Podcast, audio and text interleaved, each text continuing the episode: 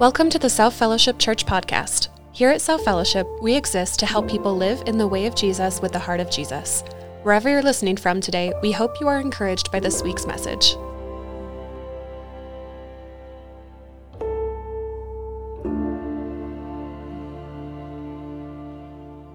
Good morning, friends. How are you doing today? My name's Alex. I'm one of the pastors here. If you're visiting, we're super glad you're visiting, uh, and we hope you get to say hi uh, later. We're in a series on Acts. I'm going to read a passage in a second. This week uh, was a, an interesting week for the Walton family because we ended up with a child in ER. And if you're thinking, hey, wait, these are the notes from last week because that happened last week, which it did, it happened again this week. So we were like, wow, there's some kind of like thing going on with a house or something, it's turned against us for looking after it less well than the former owners did, because just that's how we roll. Um, and, and unfortunately, the good news is we now no longer have any children left to get sick. Like they're all been sick, and hopefully now that means that's the end of it. The ER visits are done. We've had three in like the last two months. Um, and so I could do with no more. Thank you. Uh, so we're in the series on Acts. This is chapter six. When we read it, you might say, why pick this passage? On the surface, it seems like a really kind of boring administrative passage. It's not one that jumps out at the page. Here we go. In those days when the number of disciples was increasing, the Hellenistic Jews, I'll explain that in a little while, uh, among them complained against the Hebraic Jews I'll explain that in a little while, because their widows were being overlooked in the daily distribution of food. So the 12 gathered all the disciples together and said, It would not be right for us to neglect the ministry of the word of God in order to wait on tables.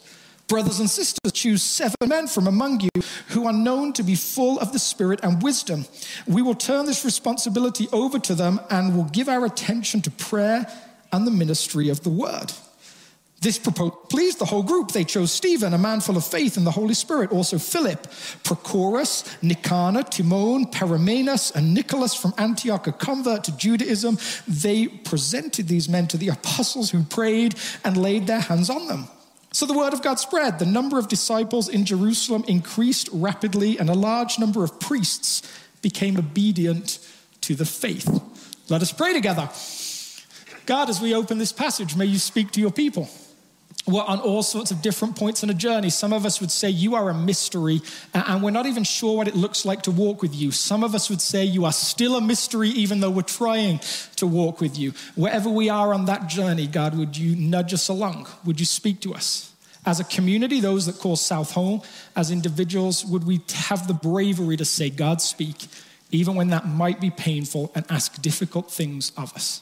So as we wrestle with this text, speak to us. Amen. Okay, so in a book a series on this book called Acts, Acts is written by a guy called Luke, very intelligent guy, probably a doctor of some kind. He has researched the story of Jesus very closely, and he's written a book that he called Luke, or at least we call Luke. He probably didn't call it Luke, that's nowhere in the text. This book, Luke, could be called Luke Part 1. And then we have Acts, which could reasonably be called Luke Part 2. The first is what Jesus did. The second is what his followers did. But those followers would say they only do what they do. And Acts is full of miraculous, spectacular, supernatural events. They only do what they do because it is a partnership, God and man. This isn't about them doing the things, this is about them doing the things that God inspires them to do. It is a partnership. And so we've wrestled with some parts of these texts. Last week we read a passage in Acts chapter 4 that seems positively idyllic. So I asked you as a community or as individuals, what do you think of when you hear the word idyllic. Maybe it's pictures like this from the Amalfi Coast, this place that I've longed to go to for years. Maybe it's a place. Maybe it's like this house of Elrond half elven in The Lord of the Rings, a house that was said to be good, whether you liked reading or telling stories or just sitting and eating, or maybe a mixture of all three. Just to be there was restful and peaceful. Maybe it's the picture of a community that you've either known or still know. We see these communities on television that are probably a little bit too idyllic, a little bit too good to be true. Six impossibly good looking people living together in deep friendship. It just doesn't seem real, does it? And yet, that's the presentation we get on TV all the time. These types of things are normal. And so, wherever you've seen that kind of idyllic sort of community, this is what we see in Acts chapter 4. With great power, the apostles continued to testify to the resurrection of the Lord Jesus. And God's grace was so powerfully at work in them all that there were no needy persons among them. Think about that for a second. Wherever you are on the faith journey, however you feel about Jesus, however you feel about the divine, you might say this I would love to live in a place where there were no hungry people. I would love to see that kind of provision. That itself seems kind of compelling. And from time to time, those who owned land or houses sold them and brought the money from the sales and put it at the apostles' feet, and it was distributed to anyone who had need. That is a kind of community that we might say, I can get on board with that. That feels like that's how the world should operate, surely.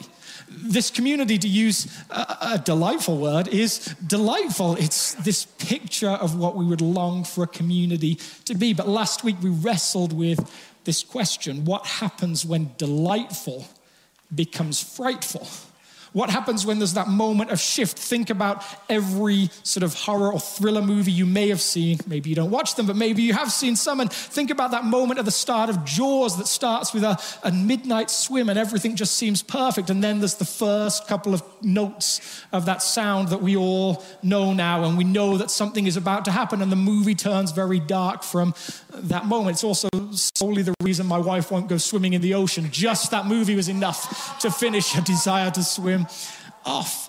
There's that moment of switch from this is nice, this is innocuous, or even perfect, idyllic, delightful. And then there's the switch in movies to something different. And we see the potential for this switch in the passage we looked at last week in Acts chapter 5. There was this moment of tension in the community, in amongst generosity. Two people appear that are trying to manipulate the community. And there's this moment of supernatural judgment where we read that they dropped dead in the middle of a service or gathering, not unlike this.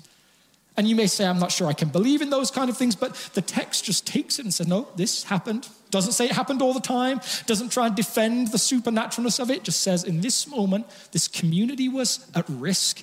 And it seems that God stepped in and acted to protect it. In Acts chapter 5, we see God steps in to protect this new community. This community is pure, that is pure and beautiful. It is protected in this one moment of divine action. And we're left with a question is that how it's always going to work? Is it always going to have these moments where a God who is invisible and mysterious becomes an agent in the world and actively acts to stop something happening or to protect the community? We're left waiting to see. And, and we're going to skip most of chapter five, sadly, but I'm going to drop in on just one bit because I think it just highlights what it is to wait to see what God is doing, to ask good questions, whether you're a person of faith or a person of no faith whatsoever. This is a character called Gamaliel who just appears very briefly, a Pharisee who usually get a bad rep, usually presented as somewhat of the bad guys. A Pharisee named Gamaliel is a teacher of the law who was honored by all the people. He stood up in the Sanhedrin and ordered that the men, the apostles that have been arrested, these early followers of Jesus, be put outside for a little while. Then he addressed the Sanhedrin, men of Israel, consider carefully what you intend to do to these men. I advise you, leave these men alone, let them go, for if their purpose or activity is of human origin, it will fail. But if it is from God, you will not be able to stop these men. You will only find yourselves fighting against God. There's this moment where a religious leader says, I'm just waiting to see. He's hopeful, maybe even expectant that God will do a new thing in this first century community. He hasn't decided yet. But whereas we see some of the other religious leaders have already decided, we don't want change, we want everything to stay as it is. This guy's like, I want to see. And if God is behind it, I am ready to jump on board. And if he's not, the thing is going to disappear anyway. And 2,000 years later, this church worldwide is still functioning, still there, still existing. There's this moment where Gamaliel paints this picture of what it is to ask a good question Is God in this? In this new thing, is He working in some way? And so now we move to chapter 6, and we get to ask the question again what happens when delightful becomes frightful? What happens when there's this potential moment where a community is damaged, where it becomes fractured, where it's not what it's supposed to be? Will God act supernaturally to protect it again? Or will something different take place? Acts chapter 6, verse 1 In those days when the number of disciples was increasing, the Hellenistic Jews among them complained against the Hebraic Jews because their widows were being overlooked in the daily distribution of food. Remember, we just said this community is a place where everybody has enough, nobody goes without. And now there are some people that are going without. There's a group called the Hellenistic Jews, a group called the Hebraic Jews. So, helpful in understanding this, the Hebraic Jews, primarily a group of Jewish people that lived in Jerusalem, that stayed in Jerusalem and the surrounding areas. They were the locals, if you like. And then another group, the Hellenistic Jews, that for the most part came from all over the place. For those of you that have been traveling this Act series for a while, you remember maybe back in chapter two, it says all of these different people speaking different languages from all over the place had gathered together. And there's this moment where the church grows dramatically by about 3,000 people. We're told people had come from Arabia, people had come from as far away as Rome, which was days and days of journey. They'd gathered together and had this moment where something spectacular had happened, and they just stayed. That stayed in this community, but they are different. Maybe the best way to understand this idea of diaspora, what it is to move away from your own culture and homeland, is to think about the beautiful state of Colorado. Just as a survey, how many of you guys are natives in the house today? How many natives do we have? We got maybe, oh man, I'm going to say, uh, well, I was higher in the first service. I'm saying that's like 4%.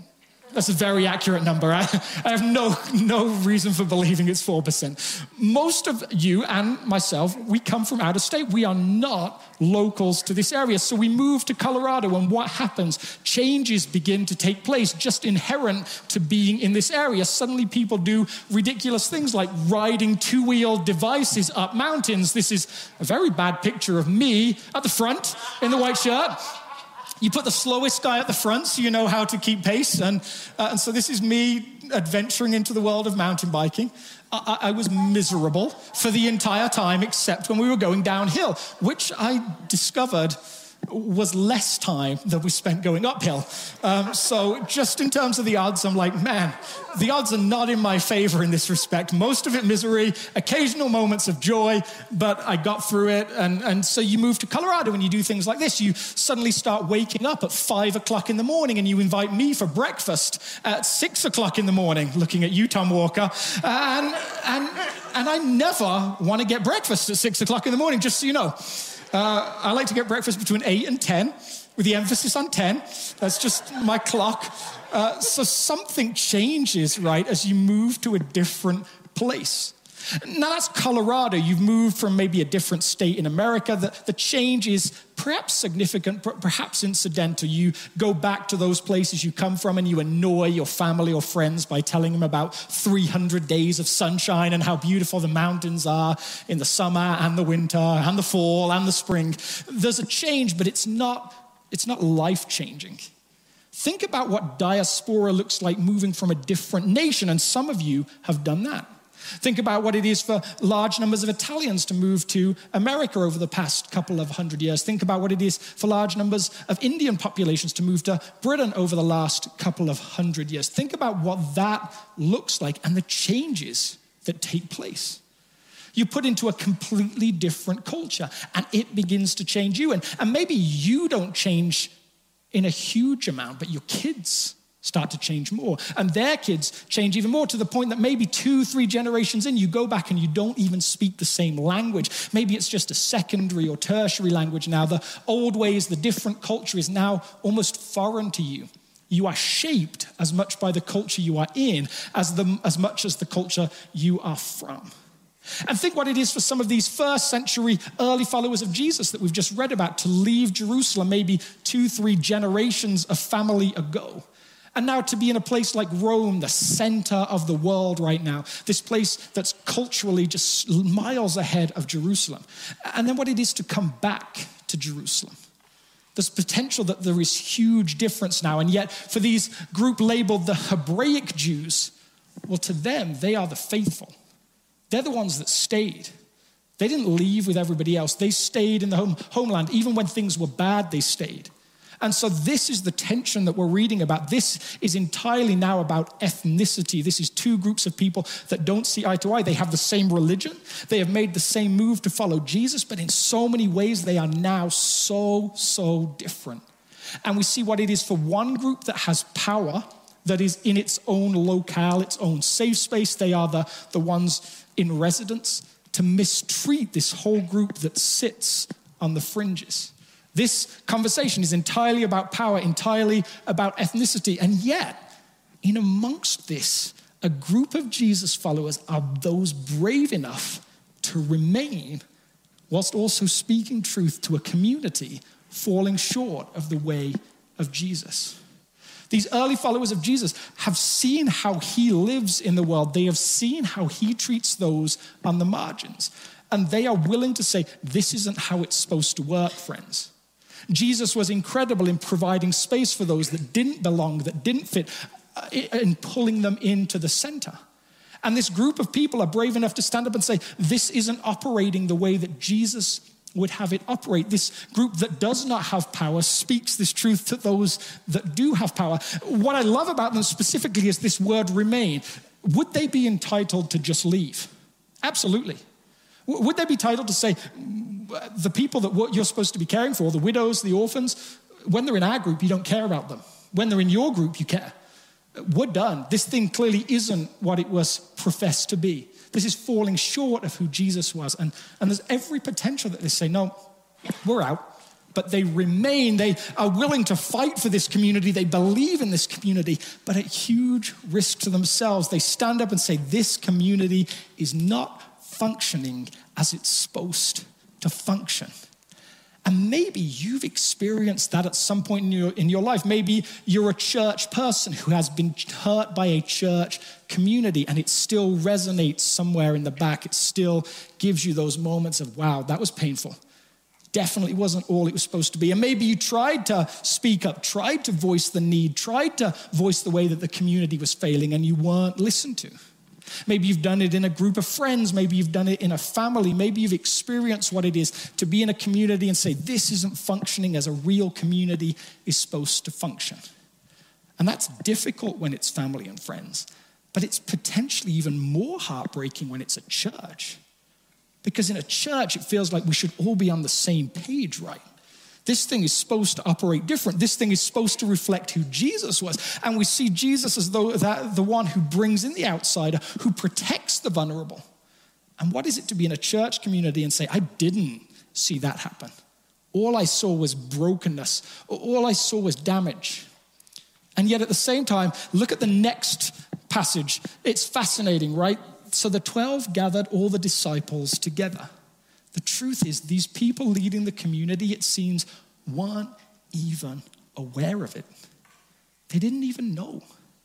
They, they designed this thing or helped design this thing to, to be beautiful, to be wonderful. And how many church leaders have I heard say that? Uh, we helped create this thing because it was supposed to give life. It was supposed to be different. It was supposed to not be painful. And yet it fell short because we're human and we're broken. It, it seems like for these earliest followers of Jesus, the thing was supposed to be functioning and they didn't know that it wasn't functioning. And it took people to come to them and say, this is a thing that we need to fix. This is a thing that you need to address. Seems at the heart, these are guys that want this thing to function well. And in this moment, they're left with a choice. There's a couple of questions this church has to answer. Is it in the business of social justice or not? Now, depending on your political persuasion, the word social justice may give you a little bit of, like, eh, I don't know if I like that word. It has different connotations, and I'm not really interested in the politics of it. I'm asking the question from the beginning, from its essence, was the church interested in caring for those that could not care for themselves? Was it interested or was it not interested? This is the moment they have to decide that. Do we pursue these things or do we just let it be what it will be? Do we just leave people to provide for themselves or is the church an instrument of care? And then, second question they have to answer is this and if it is, who makes that happen? Who does the stuff? Is it these 12 guys that we see mentioned here? Do they make everything work? Does everything tick around them. In essence, in the, the first century world, they are the paid staff. They are the ones that are employed. They are the ones that are there 40 to 50 to 60 hours a week. And do, do they make it happen? Is that how church works best? When paid people do things? What do you think? I don't know. Well, maybe I do. Uh, I'm going to change track for a second. I'm going to ask you a question that might seem that it's unrelated, but it's deeply related. Think about your home life for a second. What do you, if you're a homeowner, do you choose to outsource? What do you take and say, I don't want to do that thing? Depending on your skill set, depending on who you are, there's a whole bunch of different answers. I have one friend who was in the first service who very confidently told me my job is to earn as much money as I can so I have to do nothing in the house so I can pay somebody else to do everything. And some of you will be like, yes, I am that person and unashamed about it. Some of you are so skilled and so knowledgeable, you can do everything. My father is that person. I'm sure he's somewhere deeply embarrassed about his son who has no discernible skills in manual labor, but he can fix anything. He just has that ability. Where he picked the knowledge up, I don't know, because he didn't even have YouTube, but somewhere he got that knowledge. Somewhere he has made this thing work. Depending on who you are, you may say, I do some stuff, I do no stuff. You may dislike what you have outsourced. You may love what you have outsourced. You may live the dream of my friend who says, One day I will do nothing in the house and it will be wonderful. If you are looking for advice, apparently, this is what I've been told the first thing you should outsource when you have enough money is your lawn care. Apparently, it's if you're not good at it, it takes you a long time and you do it very badly. Uh, and you can pay someone a moderate amount of money to come in and do all of it for you. But regardless, we make decisions about our home on some kind of equation. I would say we are used to equation based decisions on outsourcing in the home. And it looks something like this, whether you realize you're processing it like this or not. Somewhere you're asking, how long is this going to take? And that obviously is determined by how good you are, how skilled you are, and what kind of task you're doing. So you kind of measure that. You say, how long will this take me? And then you times that by, well, how much is my time worth?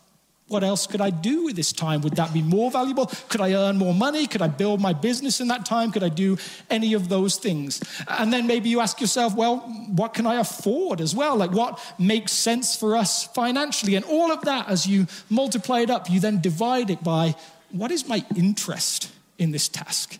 Do I like doing it? Do I not like doing it? I tried finishing a basement in a house we had in New York, and it took me about three months because I'm terrible. I just watched YouTube videos to survive, and then the basement flooded, and the insurance paid to put a brand new basement in, which was win win, I felt, for everyone except potentially the insurance company. We do these sums in our head and say, what do we take and what don't we want to do anymore? What do we want somebody else to do? And society is set up to push many of us constantly in that direction. I was just cleaning out the hot tub that we inherited, and I didn't think it need, needed cleaning, and then I looked and it definitely did. Some of you, that looks terrifying too. Very unclean, um, definitely mold growing in different places. And as I watched this YouTube video, I was constantly told by the person doing the video if you don't want to do this, you can pay us to do it for you. They must have said it five or six times. If you don't want to do this, someone can do it for you. Just pay us a fee, we'll come clean it, we will take care of it. We are constantly pushed in this direction of outsourcing, and that, my friends, is fine, except in a Jesus community. Outsourcing, which works so well in so many arenas of life, is toxic in a Jesus community. If our model of Jesus centered community is we can just pay more people to do stuff, then ultimately the thing doesn't look like the thing it was created to be. If this Acts community wrestles with this to the point where they say, do you know what? We're just going to take those apostles, those first 12 guys who are somewhat paid at this point, and they're just going to do everything and we're going to do nothing, then the thing isn't what it's supposed to be. I sketched out for you a couple of weeks ago these five things that I think make a, a Jesus centered community thrive. The, the community is supposed to be about hospitality. Who will you invite in? It's supposed to be about that connection piece. It's supposed to be about solidarity. You should be lifting people up. I should be helping lift people up. It's supposed to be about mutuality. You get to play a part. It's not all done for you, it's not all done for me. It's about humility. Who can you listen to? How can you learn from somebody else? And, and it's about generosity. What can you bring? Those five principles all matter in Acts and they all matter for South and any church today. And yet there is a tension between principle three and principle five. You may not be aware it's a tension, but it's lurked in the church world for years. We have said that generosity, giving money, is an excuse to not do stuff. And you can see this all over the world, all over the Western world, in how our church budgets operate. We just say, How do we show we're interested in something? Well, we just give more money to it. We have a missions budget and we'll give more and more stuff, an outreach budget, and we'll give more and more money. And yet, that can mean that less and less people actually get involved in doing it. We say we'll hire more and more staff, and I love our staff and want them all to stay. And I also like you to keep paying me if you don't mind as well. But there is this tension between hiring more and more staff. And so there's less and less room for volunteers to operate. And many of you that have been in the church world for a while just think about how that has worked. You may have seen the ways that at one point we had a team of volunteers that would clean the toilets after the service. And slowly over time, you move to a system where you pay people to come in and clean the toilets. We constantly learn to outsource what our church does. And I'm not saying that that's all negative, but I'm saying it's definitely a tension to be managed. If we get to a point where any of us get to say, do you know what, I give some money to the church, so I don't need to serve in the church, we may be missing out on something. Yes, giving is important. And Steve just came up. I don't want to negate what he just said about talking about the importance of a giving community. And yet, giving can't come at the expense of that mutuality. If we learn just to outsource more and more stuff, to pay more and more people to do things, uh, at the cost of us actually being involved, I don't know if this community represents the Acts community very well at all. Let's see how this community deals with this struggle where something needs to be done. And they could just leave it to those early followers of Jesus, or they could find a better way. So the 12 gathered all the disciples together and said, It would not be right for us to neglect the ministry of the word of God in order to wait on tables. You could have a discussion about how derogatory that wait on tables feels. On one hand, in the first century, people didn't love service. You had servants to serve, you didn't do it yourself. That could be a somewhat demeaning role. And yet, on the other hand, they had Jesus as a, model, and Jesus was constantly taking a position of a servant. Whether it's derogatory or not, it continues. Brothers and sisters, choose seven men from among you who are known to be full of the Spirit and wisdom. We will turn this responsibility to, over to them and will give our attention to prayer and the ministry of the word. When given a choice, do we, the paid people, just keep doing more stuff? Or do we find other ways to get other people involved? This community says there is something for more people to do here. We're going to pull more people into what God is doing. And they pick specific people. People known to be the full of the Spirit. If that language is unfamiliar to you, you might say people that are in tune with what God is doing. And then people that have this characteristic wisdom as well. So you're familiar with wisdom. You may even be familiar with the Greek word wisdom. It's actually one of the fairly well known ones. In the original language, it would use the word Sophia. But Sophia comes from this other root that really kind of means clarity. You might say that they choose people that see things clearly. There are these apostles, these first 12 guys that are maybe the visionaries. They're maybe the ones doing the teaching, the praying, all of those big picture things. And, and yet they pull in these people that see clearly. And to understand how that operates, I'd like to show you a picture, a picture that will give some of you a little bit of sort of OCD. This is my garage. It's chaos. I don't, I don't even know what's going on there. There's cupboards that are just wide open. There's, the only thing that I care about clearly is the ski stuff because that's well organized at the back. But everything else is just a hive, a mess. There is a white sofa with bikes leaning up against it, which doesn't seem like a recipe for success. So there is my garage, and then there is other people's garage. there is my garage and my neighbor's garage, there is my garage, and maybe your garage. There is these two things, and one is not like the other thing, right? They don't look the same.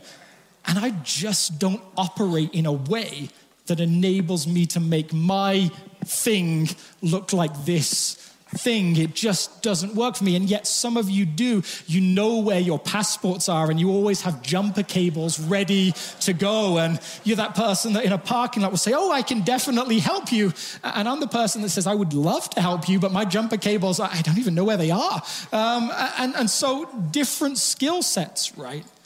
And yet, it seems like these early followers of Jesus pull in people who can do this to help alongside people who can do this. They pull in people who can do this alongside people who can do this. They pull in people that help manage the chaos. One of the first ministry jobs I ever had, I had an assistant who came alongside me and she spoke very, very much spoke truth to me, truth that I didn't particularly want to hear. She said this to me Every time you talk about admin, you talk about it in a derogatory way. You talk about it as though it doesn't matter, that we could live without it. And she said, What I think is this you say things like that because you're not good at it. And if it's important, you think you have to be good at it. And then she said, But the reason that we get to function well is because I do what I do well. And that lets you do what you do well and the whole system thrives. And it was a painful truth to hear, and she was definitely right. I mean, she was wrong about everything else, but she was definitely right about this thing. There was this learning curve of, I actually am not designed to do everything because when I do things, it looks like this, and other people take this and turn it into this. Some of you are like, I'd love to come and clean your garage for you, and you can if you want. I have no problem with that. Any volunteers? No, one, no takers? Darn it. I was really expecting that to work. Uh, there is a need for more of this. And that's what these seven guys come in and do. They find a role to play that the original 12 cannot, it seems, do. They do not have the capacity and perhaps don't have the skill set anyway. It seems that early on, this church realized that it worked best when there were lots of people doing lots of different roles. And yet we so often push people out onto the peripheries and concentrate everything in just a few people who become increasingly overworked and increasingly overstressed. This is also affected by how we work with age. And so some of you would say, I don't know that the church has a role for me anymore because I'm over a certain number. Perhaps that number is 60. And, and yet we've kind of adopted this society where we've said something in many places like this. Just at the time where you have the most wisdom, the most free time, and the most money. We're going to send you off to Florida or something like that, and you'll live there, or Arizona or wherever, or go up to a mountain place and stay there, just at the time when actually the church needs you the most. This church thing has never supposed to, it's never ideally been about age. It's always been about having space for everybody to get involved, whether they are these people or these people. This early church, in asking this question, are we in the business of social justice, says emphatically yes, but not just by paying people to take care of it. And let me say this one of the things I love about South is the way that we tap into some of these things. To see 40 or so of you at a training on how to help care for Afghan refugees just warmed my soul. And I'm so grateful for the team, Jody, Dan, and others that helped put that together. Um, Hannah, everybody. I mean, I could mention names, but I just I just run out of names. I, there's so many people involved. I, I loved seeing 200 people here to talk about homelessness this week. There is just something about South that says we long to do those things, but there is always room for more to get involved. And you have gifts that are needed. This isn't about staff, this is about community doing it together.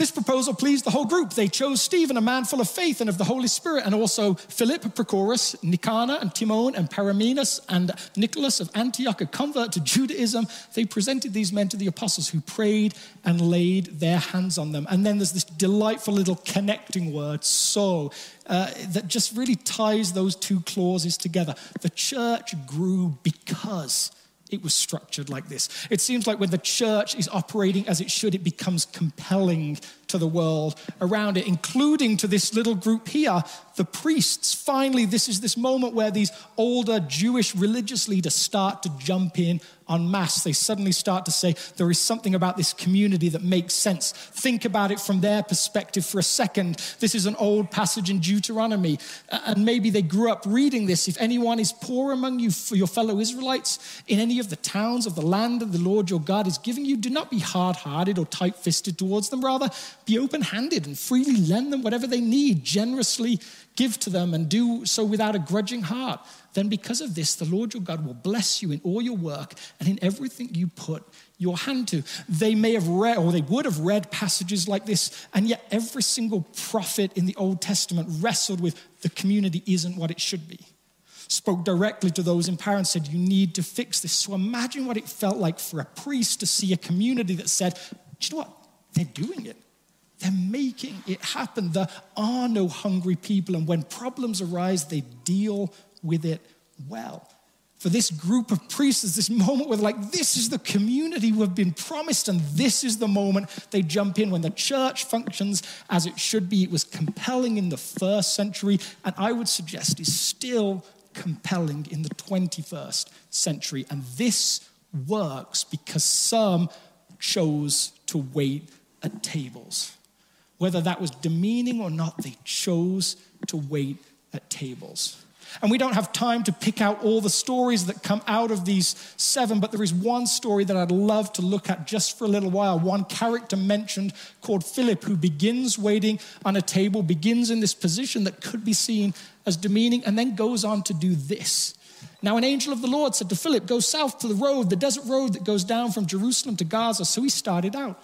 And on his way, he met an Ethiopian eunuch, an important official in charge of all the treasury of the Kandake. If you don't have a definition for eunuch, I'm just going to leave you to work Google and the internet machine and all those things, and, uh, and you can get one. This man had gone to Jerusalem to worship, and on his way home was sitting in his chariot reading the book of Isaiah the prophet. This man had gone to Jerusalem to worship. This man had driven in a chariot hundreds of miles to worship. But how had he been received there? What had happened when he got there?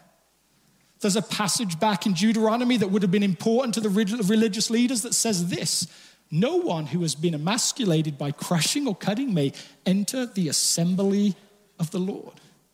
There's every potential that this man drove hundreds of miles only to be rejected, only to be told he didn't fit, only to be told he didn't belong. Then Philip ran up to the chariot and heard the man reading Isaiah the prophet. Do you understand what you are reading? Philip asked. How can I, he said, unless someone explains it to me? So he invited Philip to come up and sit with him. This is the passage of scripture the eunuch was reading. He was led like a sheep to the slaughter, and as a lamb before its shearers is silent, so he did not open his mouth. In his humiliation, he was deprived of justice. Who can speak of his descendants? For his life was taken from the earth. The eunuch asked Philip, Tell me, please, who is the prophet talking about, himself or someone else? Then Philip began with that very passage of scripture and told him the good news about Jesus. What is that good news? Is it that you go to heaven when you die? Maybe. Yes. Not just that. Is it that you get to have your sins forgiven? Yes, it is, but not just that. What is that good news for this eunuch? It says that Philip starts in Isaiah 53, this passage he reads, and then starting from there, he began to explain all the rest of the scriptures. And I would love to believe that in his providence, God had him start with Isaiah 53 and continue reading, because as you start with Isaiah 53, you keep reading and you come across this passage in Isaiah 56 Let no foreigner who has joined himself to the Lord say, The Lord will utterly exclude me from his people.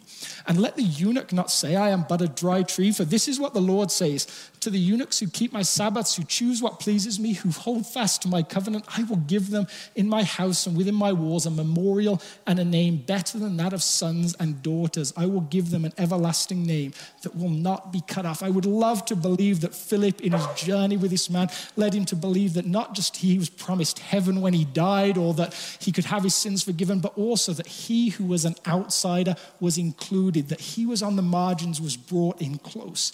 This moment in Acts chapter 6 is a moment where the church says, are we interested in social justice or not? Are we interested in those that are on the margins or not? Or is this just about gathering together and feeling good as we sing songs? There is this moment where they wrestle with this question, and people like Philip, who start off waiting on tables, end up doing things like this as God moves them.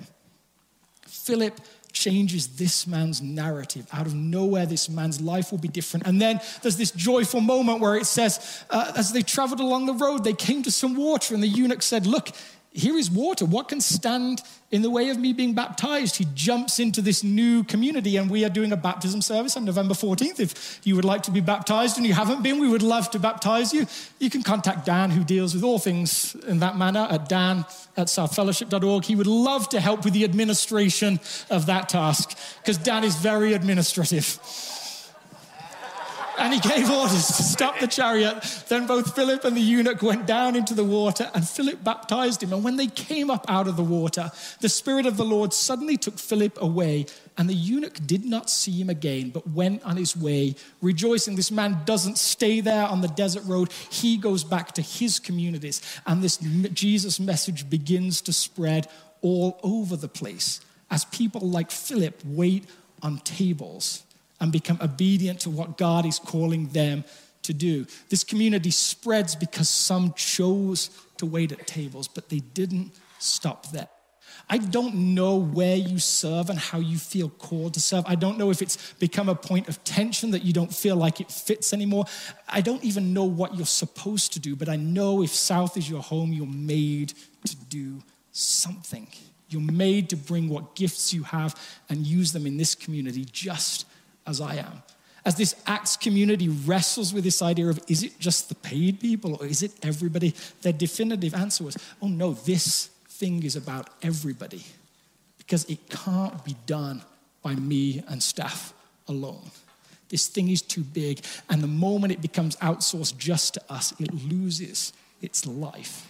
It's no longer the thing that it was made to be wherever you are in that journey of figuring out serving, it may be that waiting on tables doesn't feel like what you're made to do eventually. And Philip went on to do some things that were spectacular and incredible, that didn't look like waiting on tables.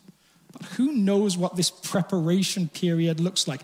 I remember the first time I was invited to join a small group being mentored by a pastor, and we would gather together every week. And every week he would say to me, Alex, make tea for everybody. Again, doesn't really work in this culture, but in England, that's a big deal. That's like the servant's job. You go and you make the tea, and that every week was my task. And there were moments where I'm like, I feel God, you're calling me to do something else. Why am I doing this right now? Somewhere in that act of service, God was preparing me for what I was going to do. It didn't start here, it started somewhere else. I don't know what you are doing right now or how it feels, but I do know that you are made to do something. And there is so much to do. So while you are waiting, while you are unsure, I would suggest this piece of advice. While you're waiting, do what waiters do. While you're waiting, do what waiters do. They serve. They serve. I would love you to find whatever your place is in South, and I believe we'll be a richer community when we find that together. Let's pray. God, as we uh, wrestle with what a healthy community looks like, thank you for so many people that play so many different roles in South. Thank you that this isn't a church just built on paid people. And yet we, just like everyone else, will wrestle with what do we, what do we outsource? What is the to do? What, what do we find paid people to? What roles do we find paid people for? What roles do we use volunteers for? There's so much in that. And there's so many people that give their time so generously to South, so often. And I'm so thankful we are that type of community. And yet I know that in a community this size, there are those that are like, I kind of feel at this point I'm a little bit sad on the sidelines. Maybe that's a short season where that's right, but ultimately, I feel like I believe, I see that you call us to serve. You call us to be involved. As we wrestle with what our individual role is, would you speak and give wisdom? Amen. If God is working in your life through this ministry, join us in reaching others by partnering with us today. You can give online at southfellowship.org/give or on the South Fellowship Church app. Thanks for listening, South family. Have a great rest of your day.